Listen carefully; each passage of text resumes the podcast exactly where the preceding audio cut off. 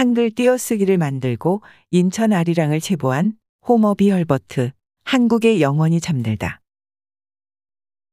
현재 서울시립미술관 부지는 한때 우리나라 최초로 영어, 수학 등 글로벌한 학문을 가르치는 공립학교인 유경공원이 자리하고 있었다.